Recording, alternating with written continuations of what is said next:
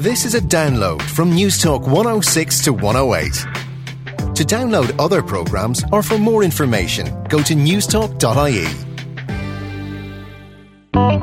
Talking Books on Newstalk 106 to 108.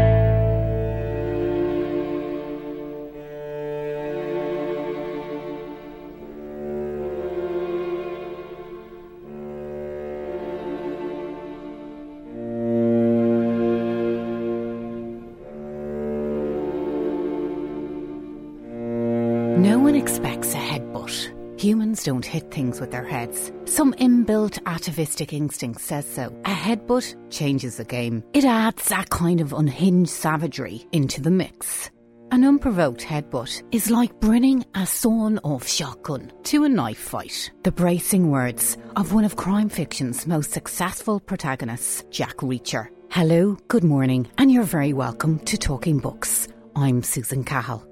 What makes for the perfect anti hero? Is it their badass nature, their highly strung personality, or their exquisite instinct for protection and non conformity? On this week's show, British novelist Lee Child brings me up to speed on his famous action hero, the enigmatic Jack Reacher, and he explains the glorious art of the headbutt. It is a European character in its origin back in the Middle Ages when Europe was empty and dangerous and there was a sort of frontier feel to parts of Europe. But of course, that disappeared centuries ago. So the character was forced out to America. And so, no, you know, English fiction or European fiction tends to be terrific, but very internal, very psychological, kind of tight and limited. You know, you think about Ian Rankin, who writes about like one square mile of Edinburgh, or the Barbara Vine books, a couple of streets in North London. You know, that, that's very tight and you can't have the expansiveness there. And so Reacher would not have worked in Britain. And in keeping with the theme of movement and fantasy, we're going to take a bit of an exotic literary trip to Spain and South and Central America and preview the third Irish Spanish Latin American Literary Festival, which takes place in Dublin's Instituto Cervantes from the 17th to the 19th of October, featuring writers from Ireland, Mexico, Spain, Chile, and Argentina. This is a show about heroes and villains, brutality and justice, and the relationship between passion, imagination, and culture. But first, writing Jack Reacher with the gigantic Lee Child. Lee Child is one of the world's most successful thriller writers. He has sold over 70 million books and has been translated into 41 languages worldwide. Not surprising that his Jack Reacher series consistently hits the number one slot on the bestsellers list on both sides of the Atlantic. Incidentally, most of Lee's books have been optioned for major motion pictures. Not bad for a man who decided to become a writer at the age of 40 after being made redundant from his day job in Granada Television. So, what makes a Lee Child novel and the character of Jack Reacher so universally appealing to the modern reader? And interestingly, how does the personality of Reacher play into a reader's sense of imagination, adventure, and fantasy? Well, here's a little insight into Jack Reacher's kick ass, if a little heavy duty, personality. So here goes. Fighting is a mental process, not physical. The second you realise where the thing is heading, Start swinging. Never take the first blow. That's just plain dumb. Yep, some handy advice there from Mr. Reacher. Well, Personal is Lee Child's 19th Jack Reacher novel and has just been published by Bantam Press. Now, I have to say, I'm not a big fan of thriller writing, and if I was honest, well, I'm a little tough to please. That said, Lee Child knows how to put together a really good story. I was hooked and in a strange sort of rough relationship with Reacher by page 20. Lee's a sardonic, muscular, compact, and wonderfully vigorous writer. I absolutely loved the pace. Easy to see how so many people have become obsessed with the Jack Reacher series. It's wonderful escapism. Well, a few weeks ago, Lee rode into town to take part in the Mountains to the Sea DLR Books Festival, and lucky for me, I got a chance to have a nice hot coffee with the master of thriller writing. Lee was an absolute gent, but interestingly, was well able to throw a little punch. I asked Lee about his first Reacher book, The Killing Floor, from 1997 and how he developed the character of Reacher, an off the grid loner, an ex soldier who doesn't have a credit card, a mobile phone, and buys new clothes every three days, a man who owns nothing but a pocket toothbrush, a man who was both good and bad. Yeah, I think it's what makes him popular because I don't hide the bad, you know, and I think that's a trap that authors fall into where you've got a hero that is the only selling point for your series. Uh, you tend to become too defensive, you fall in love with that hero, you end up with a kind of homogenized, bland sort of character. So my theory has always been I must like him a little bit less than I hope you're going to like him. So I keep all the bad stuff in, yeah, all the warts, everything, because that makes him a more honest character and ultimately, therefore, more appealing. What's it like writing about a very lonely man? Well, that's the interest for me because writers are lonely. You know, writers are lonely, isolated people generally, and so we can project our own feelings onto these characters. And what I've got with Reacher is a guy who is profoundly happy with his solitude, but at the same time very worried about being lonely. And I think that tension uh, inside of him is what makes him interesting because he is happy to be on his own, but you can always see in him this desire just to connect with people, if only briefly. Now, personal is your 19th book in the Reacher series. Can you tell me about it? Yeah, it's uh, always a challenge, you know, when you do a long series because you've got one fundamental proposition, which is it's a series, and therefore people want it because they want the familiarity. So you've got to make it the same, but you've also got to make it different because you don't want to write the same book every year because people don't want to read the same book every year. So the same but different. And personal gets different in the sense that the geography is a little more glamorous than previously. You know, normally he's hanging out on the dusty back roads of America, but this time he goes to Paris, France. He goes to London, England, which for him, of course, is uh, interesting because he's a fish out of water everywhere. So the idea to have a fish out of water, this big, clumsy, awkward guy in Paris and then London, I think it was fun for me, and I think it's fun for the reader.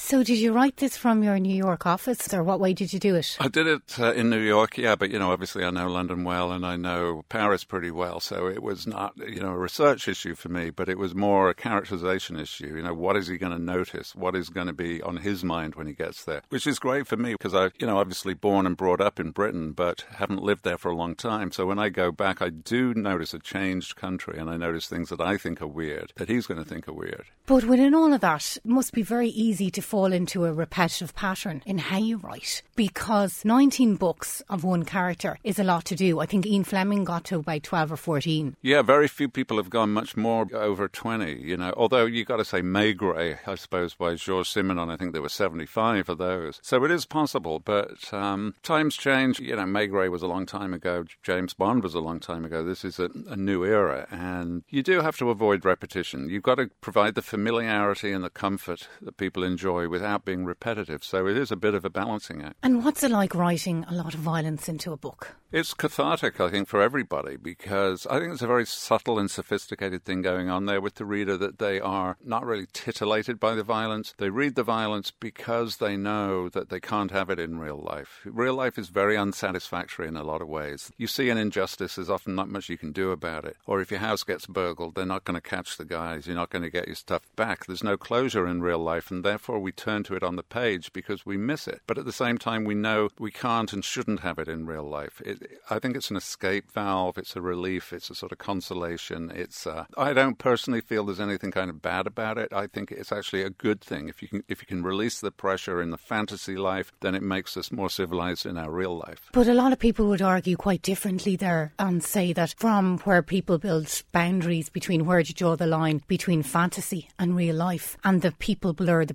borders in that. There will be people that can't uh, recognize those borders, but then you know those people are going to be problematical under any circumstance. It's not as if violence was invented when we got books or television. You know, it's always happened, and therefore I don't think that we can we can suffer responsibility for it.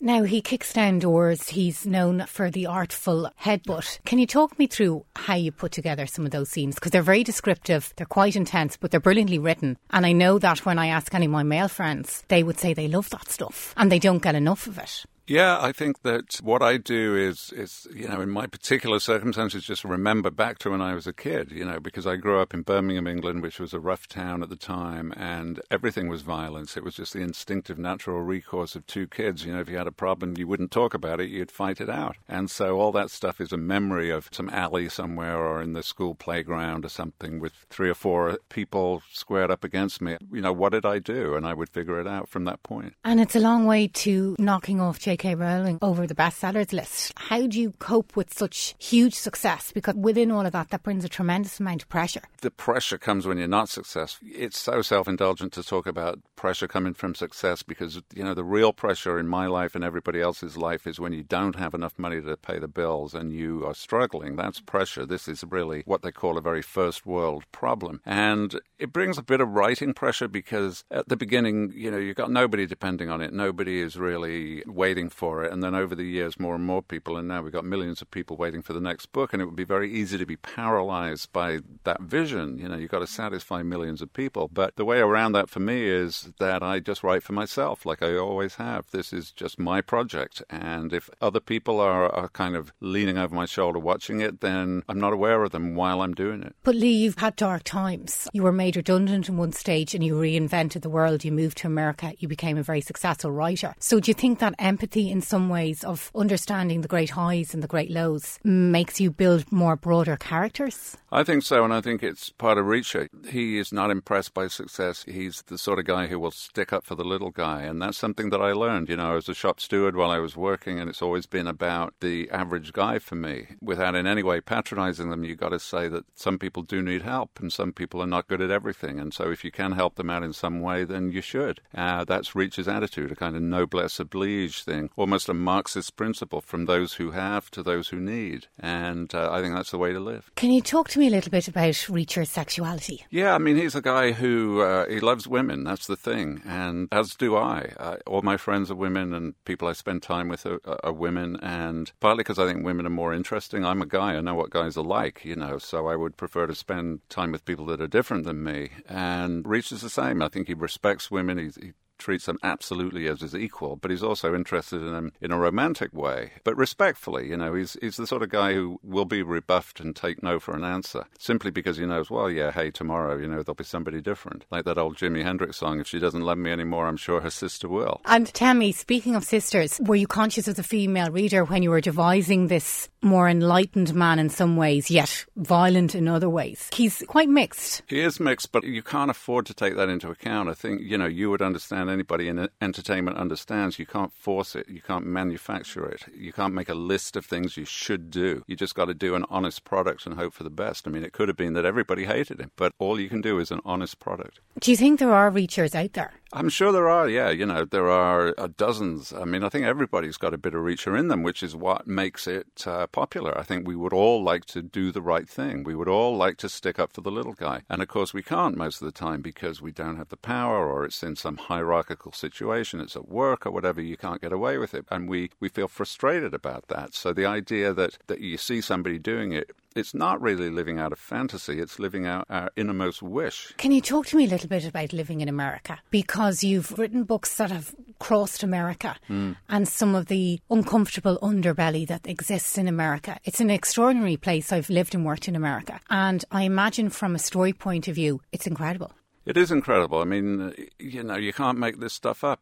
everything that you could think of happens in America. And the point is, America's not really homogenous. You know, it's a gigantic continent with a, an enormous amount of variety. To talk about America is a bit like talking about Europe. You know, the distance diagonally from one corner of America to the other is bigger than the distance from Murmansk in Russia to Marrakesh in Morocco. It's gigantic, and everybody is different. There's a patchwork, it's a mosaic, and some parts of it are, are great, some parts of it are awful. Some some attitudes are awful, some attitudes are good. People, generally speaking, are full of goodwill and uh, they're very helpful, they're very kind. But you find some awful attitudes there. There are some intractable problems. It's just an endless source of fascination to me. And do you think you could have ever developed Reacher in Birmingham? I don't think so because that particular character depends on space, big geography, wide horizons, emptiness, danger. Danger in a frontier sense. So it is a European character in its origin back in the Middle Ages when Europe was empty and dangerous and there was a sort of frontier feel to parts of Europe. But of course, that disappeared centuries ago. So the character was forced out to America. And so, no, you, you know, English fiction or European fiction tends to be terrific, but very internal, very psychological, kind of tight and limited. You know, you think about Ian Rankin, who writes about like one square mile of Edinburgh, or the Barbara Vine books, a couple of streets in North London. You know, that that's very tight, and you can't have the expansiveness there. And so Reacher would not have worked in Britain. But it's interesting, a lot of your readers come from Ireland and England. Now, you're incredibly successful in America, yet they would like those other novelists that you mentioned. Yeah, and uh, I'm always very happy about that. You know, it's great. But there's a huge connection between Ireland and America. You know,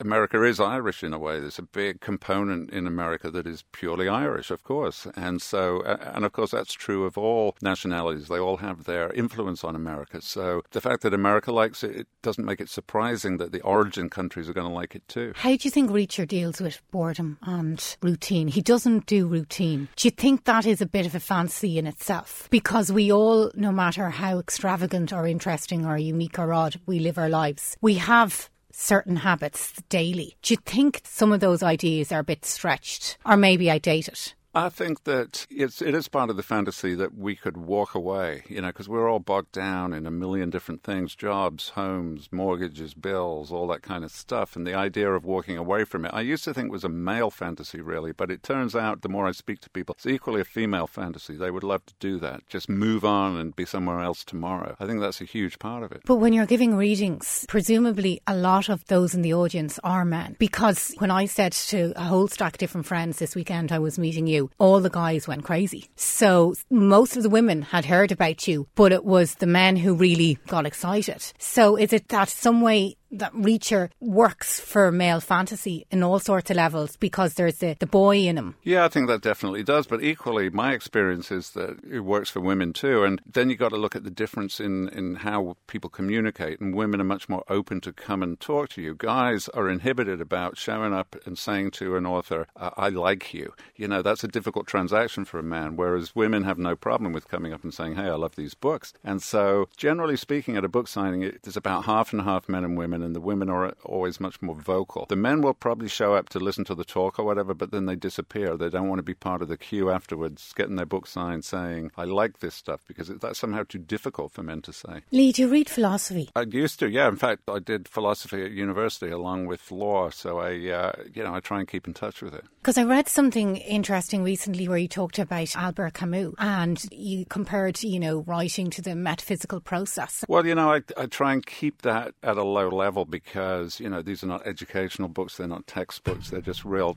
simple entertainment. But I think that philosophy is inevitable, you know, it's not like something that we can uh, add on or, you know, it's not like an optional extra in your life. It is, in fact, your life. You know, life is philosophical. And so there are certain philosophers, Camus would be one, who are very good at describing the human condition. And I think that's novelists are bottom. We're always trying to describe the human condition, sure. But we don't have to be beaten down with convoluted intellectualism to understand and grapple with the big questions in life. No, we don't. But that's, uh, I think that's a good way into philosophy. You know, your own life is a work of philosophy, and you figure out, you know, what am I doing? Why am I doing it? Why don't I want to do this? Or why do I want to do that? Those are philosophical questions. Can you tell me about some of the normal stuff? Yeah, well, you know, the great thing about my wife and daughter is that they knew me before I, I was famous. You know, they know me as just their husband or their dad, and so they're really very unimpressed by the whole thing. You know, I'm just a guy to them, and I have a great relationship with them both, especially my daughter. You know, we uh, get along really well, and we actually worked together last year. We we wrote a TV show together. It was really, really a great thing to do because for the first time in 30 plus years, it was not father and daughter. We had to be two complete equals, and that was very eye opening for me. But your wife is going to bed with two men, John Grant and Lee Child.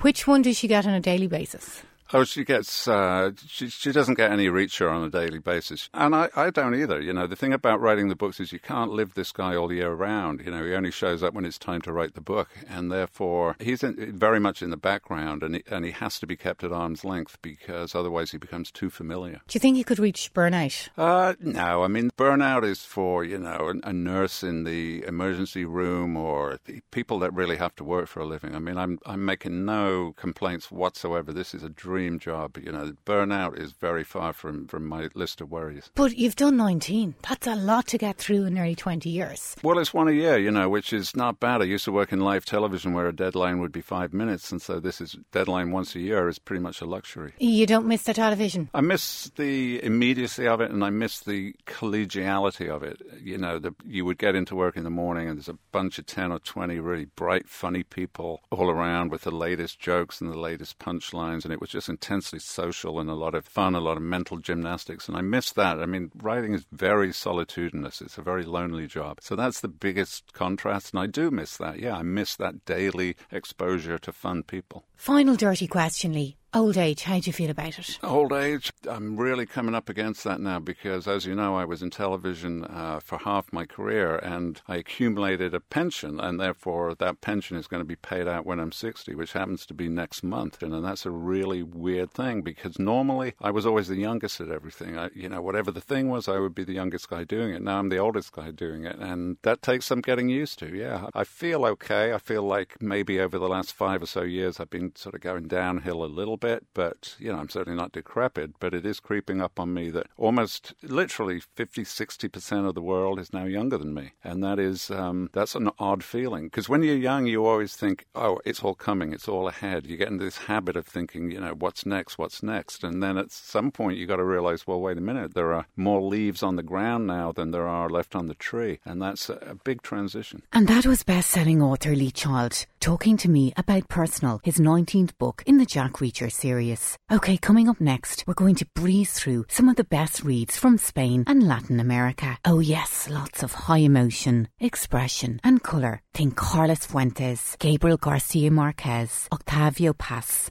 and Jorge Luis Borges. But first, let's take a bit of a break. Talking Books on Newstalk 106 to 108. And you're very welcome back to Talking Books on Newstalk 106 to 108. I'm Susan Cahill. Okay, if there's a book or author you'd like me to cover on the show, well, why don't you send me an email at talkingbooks at newstalk.ie? It's always great hearing from you and getting your opinions of what's going on on the show. And of course, I'm always up for ideas. Now, if you snooze through any of our recent shows, well, don't worry, they're all up as podcasts on the programme webpage. All you need to do is go to www.newstalk.ie forward slash talking books and you can listen to any of our programmes at a time that works for you. It's all very straightforward. Okay, let's now move into the gorgeous, evocative and sensuous world of Latin America and Spanish literature. So I've a question for you. Can the literature of other countries offer a different perspective on our own situation and help us grapple with some of the big challenges and questions we have in life? Well, my next guests believe it can.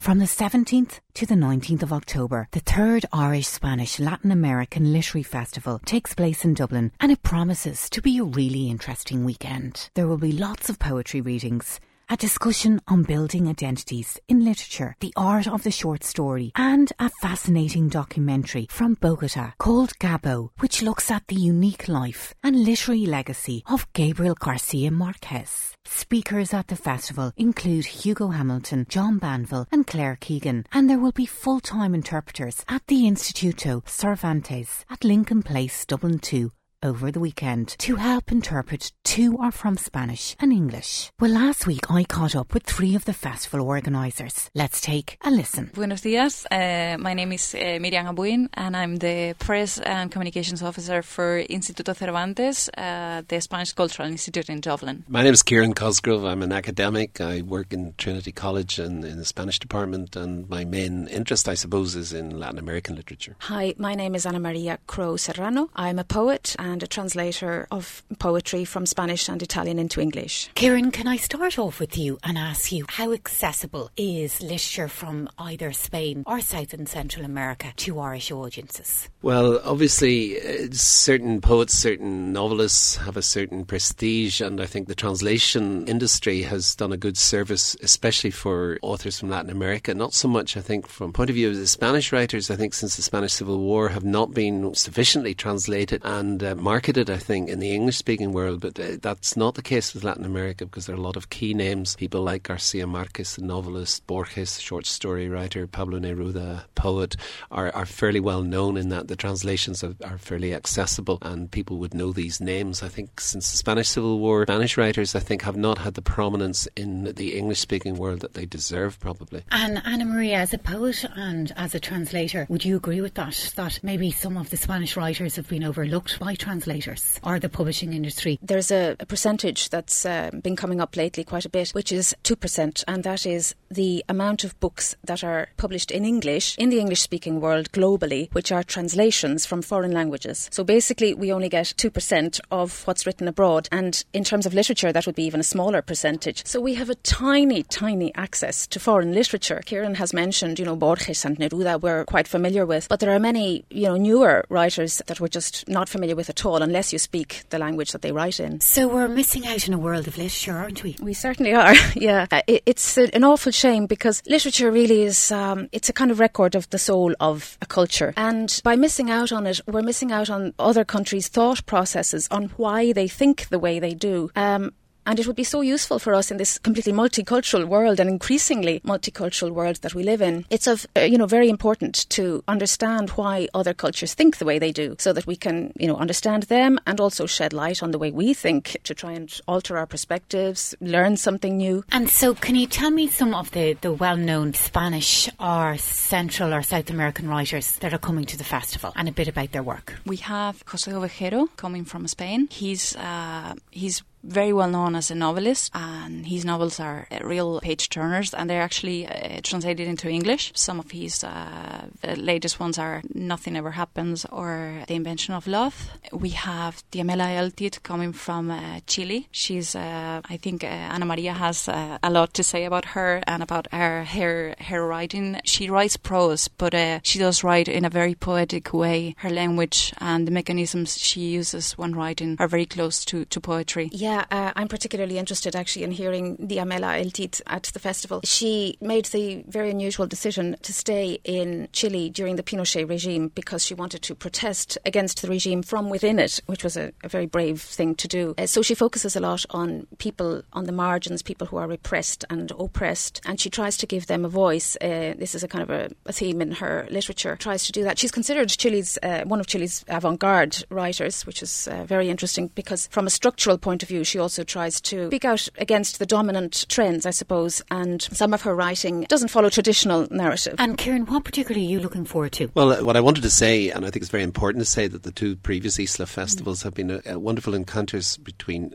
not just Spain, Latin America, but must remember Irish writers also participate. And I think the dialogue and colloquy between the Irish writers present, the Spaniards, and the Latin Americans has been a, a wonderful, a wonderful, a, a, wonderful experience. I think for, for all of us. You know, I, I, see it very much as a dialogue between cultures. I think the Isla Festival, and I think we should pay homage to the Cervantes Institute and indeed the embassies who help out in making this kind of uh, event possible. I think it's been very well organised in the past, and I think we look forward to another event uh, this year. Now, Kieran, for those who are maybe new to Latin writers, I know you're particularly fond of some Argentinian writers, mm. some very well known ones. Mm. Some some of my favourite writers writers do happen to be from, from Latin America, more so probably in in the, the in the latter end of the 20th century than, than Spanish writers have been for me. I mean, obviously, writers like Jorge Luis Borges. Borges would be very well known as a fiction writer, as a short story writer, and I think is is uh, perhaps one of the best short story writers writing anywhere in any language. You know, and he's very much a legend for most writers. Tremendous talent. Yeah, I mean, he, he, he had a huge influence, I think, on on writing throughout the world in many different languages. You know, and he, he did come here actually about 25 years ago, just before he, he the year before he died, and took part in, a, in the Dublin Literary Festival. He was here for a single day, and uh, some of his stories are actually based in, in Ireland, even though he had never been to Ireland when he wrote the stories. So there, there again, you have a kind of a connection which uh, which he forged because he was very, very interested in the in the anglophone world and had a particular uh, interest in Ireland, even though he hadn't he hadn't ever visited. But I mean, other writers like Gabriel Garcia Marquez would be well known for for key works like Hundred Years of Solitude, which was a key novel in the the latter end of the 60s. And as uh, Garcia Marquez, who died last year, has had a huge influence on, on many writers uh, in the English language. You know, his the whole term magical realism, which is one that can be a term that can be abused, I think, you know, has certainly had a big impact on writing in English. You know, I mean, people like Salman Rushdie and so on mm. have been very much influenced by Garcia Marquez. And I think, Miriam, you're going to have a screening of Gabo at the festival. Actually, the, the embassy of Colombia in the UK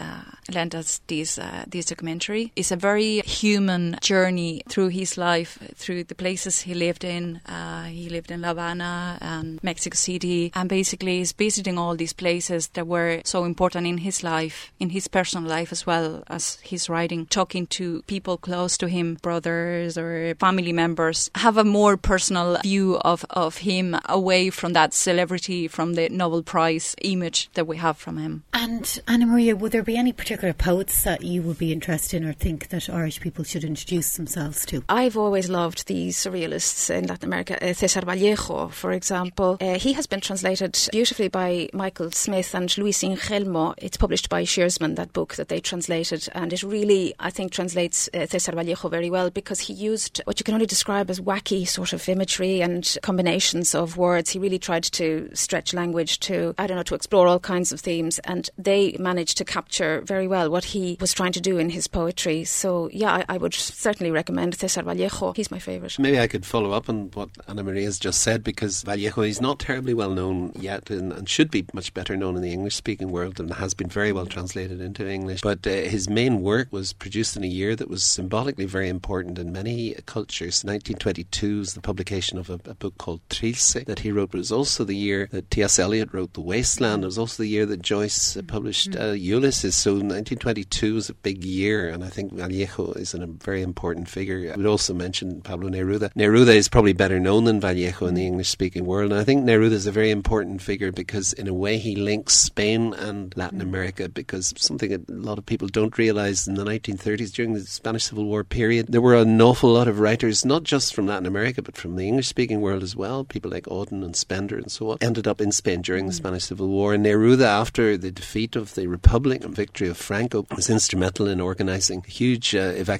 of, of Spanish Republican sympathizers to Latin America, particularly to Spain, but also to Chile and other countries. So there's a real nexus there between Spain and Latin America, I think. And his diplomatic and political work. He had a very interesting life, didn't he? Common with a lot of Latin American writers, they, they tended to end up in ambassadorial roles. Mm. And uh, Pablo Neruda and Octavio Paz, the Mexican, mm. was another case in point, ended up representing their countries politically. And I think maybe it's important to say that there's um, politicization in in the best sense of the word in Spanish and Latin American writing, which I think is often not the case in writing in English. You know, where writers don't see a disconnection between politics and writing. You know, writing is a political act. You know, and I think it's very interesting to see also the case of writers who frequently pronounce on political issues. Mm. You know, the case of and it's not always left wing writers. I mean, you have uh, writers like Vargas Llosa, who was here in Dublin mm. actually a couple of years ago as well, who might be said to be on the right wing of the political of political thought. He writes about political issues in the newspapers and so on. We, we don't really have a tradition in Ireland or in England mm. where creative writers write on political issues in the daily newspapers. And I think, you know, we can all learn from that, you know, that politics mm. doesn't have to be separated out from creative writing. It's part and parcel of it as well. Can I just mention in relation to that that one of the writers at uh, the festival this year is Fernando Savater, and he's also a political commentator. Apart from a novelist, he's um, he set up a party called Basta Ya against um, the Basque terrorist organisation. He's also a philosopher, so mm. uh, he also is a journalist. Yeah, so as Kieran says, you know, that's one particular writer mm. who uh, goes beyond fiction in, in his writing and his thought. And Kieran, I'm, I'm wondering, is there an uneasy relationship between Spain and Latin America in terms of one being the underdog? Spain was a great colonizer mm-hmm. of Latin America, mm-hmm. so I'm just wondering, how does that all affect mm-hmm. writers today? And are they on par? Does one look down at the other? Is there a begrudging relationship there? Yeah, I'm not sure uh, between writers whether there's much uh, much of begrudgery between it, but it's quite true that there's always been a somewhat conflictive and difficult relationship between any imperial and colonizing power such as Spain was with the the, the former colonized uh, countries. I think uh, it's fair to say that there's been some resentment in Spain at the lack of uh, the earlier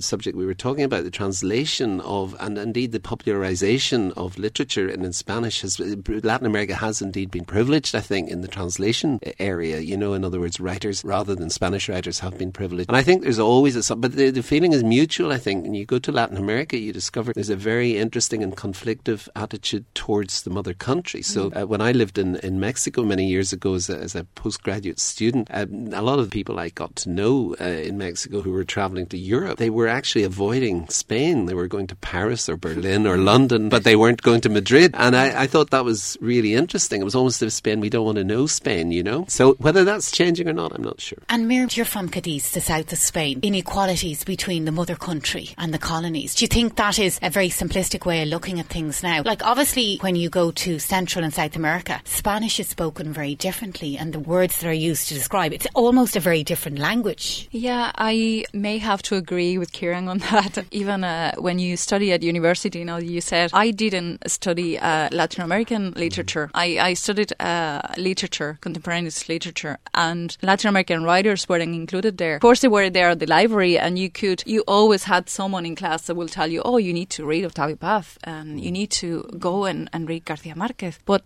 that wasn't on the studies uh, in the plan for you to know. Uh, we did read theatre, uh, novels, everything. There were Spanish writers. So, Miriam, in Cadiz, you would have been introduced to the great Victorian British writers, but you not necessarily would have heard about some of the great Mexican or Chilean or Argentinian writers. That's interesting. Well, I studied in Trinity College. Uh, Kieran was actually my lecturer, mm. so I heard a lot of Latin American literature, which yeah. I'm very privileged to have done, I have to say. I know I'm aware of uh, the conflict you know the slight tensions that are uh, at play there between Spain and Latin America. As Kieran says, I'm not sure that that plays out so much within the literary field. You know, writers tend to respect each other and they're curious about mm. what each other is writing. So I'm not sure, you know, that that's uh, an issue uh, for writers. They, they probably try to look on the positive of whatever each other's culture is doing. Okay, Kieran, I'm going to get you to name me your five best Latin American writers. and sure, we might throw in a bit of poetry as well there. And then, Miriam, I'm going to get you to say your five best Spanish writers. And to top off, I'm going to get you, Anne-Marie, to pick the best three of the lot.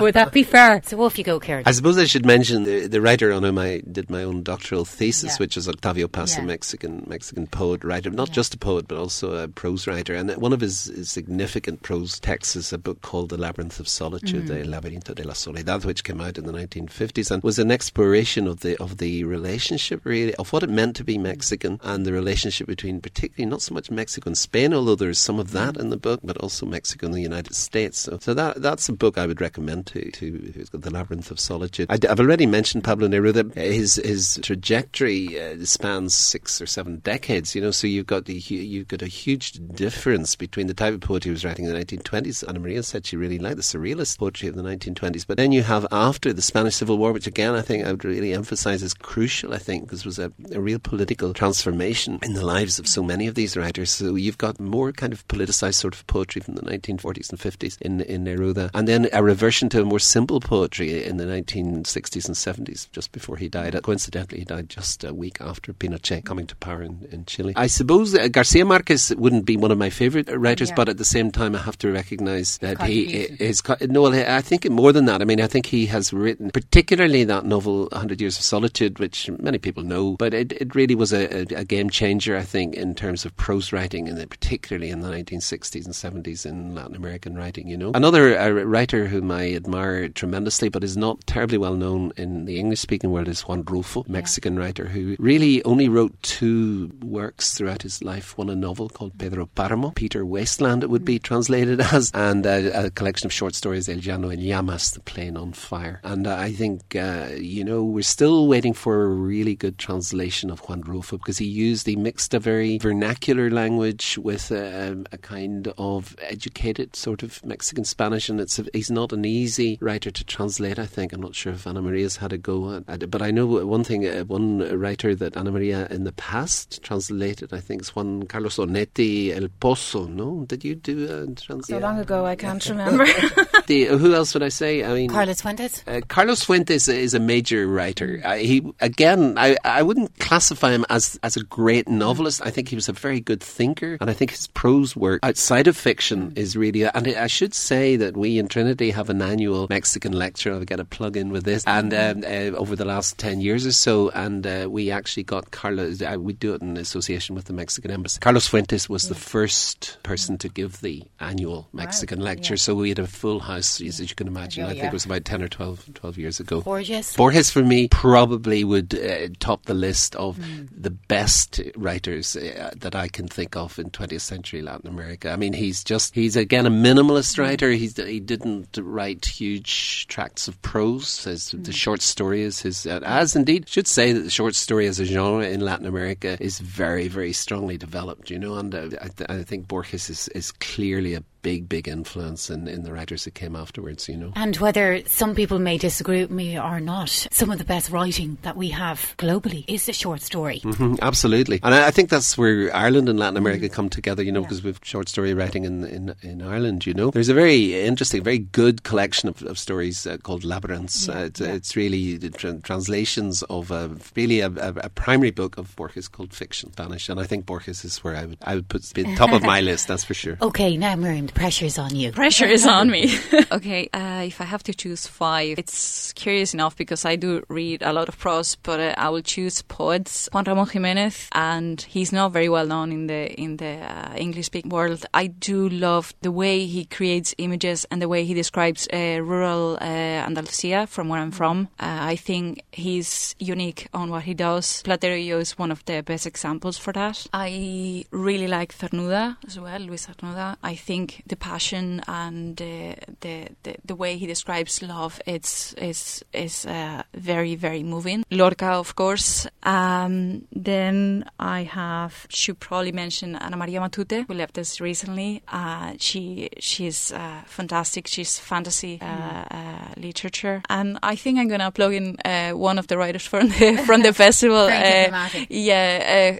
Jose Ovejero really uh, have caused an impression on me in the in the in the few books that I've been able to approach, and I think he he'll be very interesting for for anybody basically to have an impression on how people live in cities in Spain and how society behaves in Spain at the moment. Anna Maria, what's your choice? okay, uh, I'll have to give more than two. The poet, the top poet, it definitely has to be Lorca. Not because we know him already, but because we need to know him better in English translation. I think Lorca suffers drastically from the fact that his language in Spanish is incredibly simple and incredibly beautiful and dynamic and rich, and somehow the same associations are not attached to those words when they're translated literally in English. So I think he falls flat a lot of the time in English. So I would ask people to look at Lorca again to try as much as they can to, to read lots of different translations and try and pool together some sort of richer version of Lorca in English. In terms of uh, prose, I have to go with Borges. Uh, he's so imaginative. He just opens your mind. He blows your mind, actually, uh, which is what really literature should be doing. Well, that's it for Talking Books for another week. I hope you've enjoyed the show. Next week, I'm going to leaf through a selection of books on politics, women, big ideas, and history. And I've a very interesting novelist lined up for you, so lots to look forward to there. Okay, today's music comes from Clint Mansell, Mogwai, and Alberto Iglesias. Now, before I go, I'd just like to say a big congratulations to Trina Niquilla Quilla from Oughterard in County Galway, who was the first past the post bright and early last Sunday morning with the correct answer to this month's Books Ireland's competition. Well done, Trina. Okay, all that's left for me to do now is to say a big thank you to Owen Holligan and Jess Carley, who helped out on this week's show, and the lovely Marianne Kennedy on sound. We've been talking books I'd like to end this week's show with a rather moody, sexy, moochy little number to the words of the great Mexican poet and writer Octavio Paz, who cleverly observed, When we learn to speak, we learn to translate. Dicen que por las noches no más se le iba en puro llorar. Dicen que no comía no más se le iba en puro tomar. Juran que el mismo cielo se estremecía al oír su llanto. Como sufría por ella, que hasta en su muerte la fue llamando. Ay, ay, ay, ay, ay.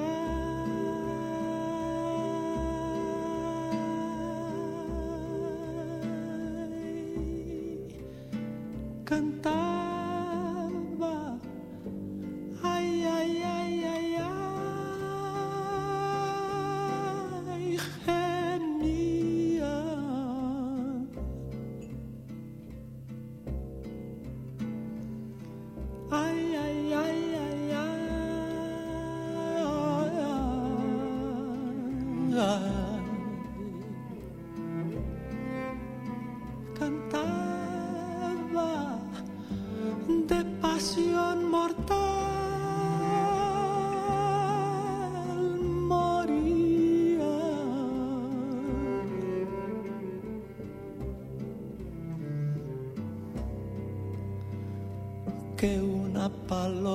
Triste muy de mañana le va a cantar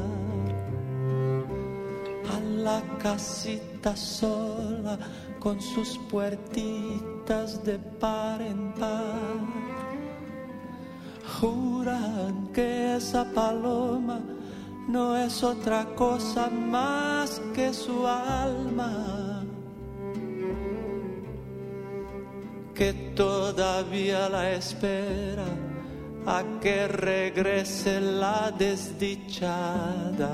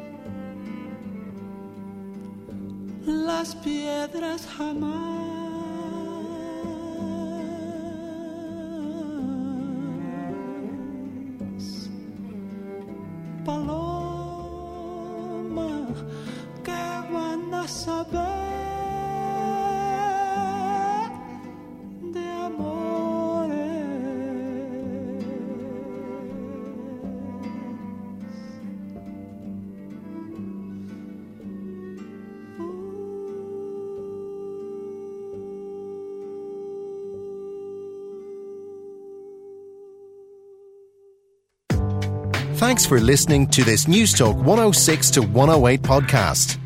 To download other programs or for more information, go to newstalk.ie.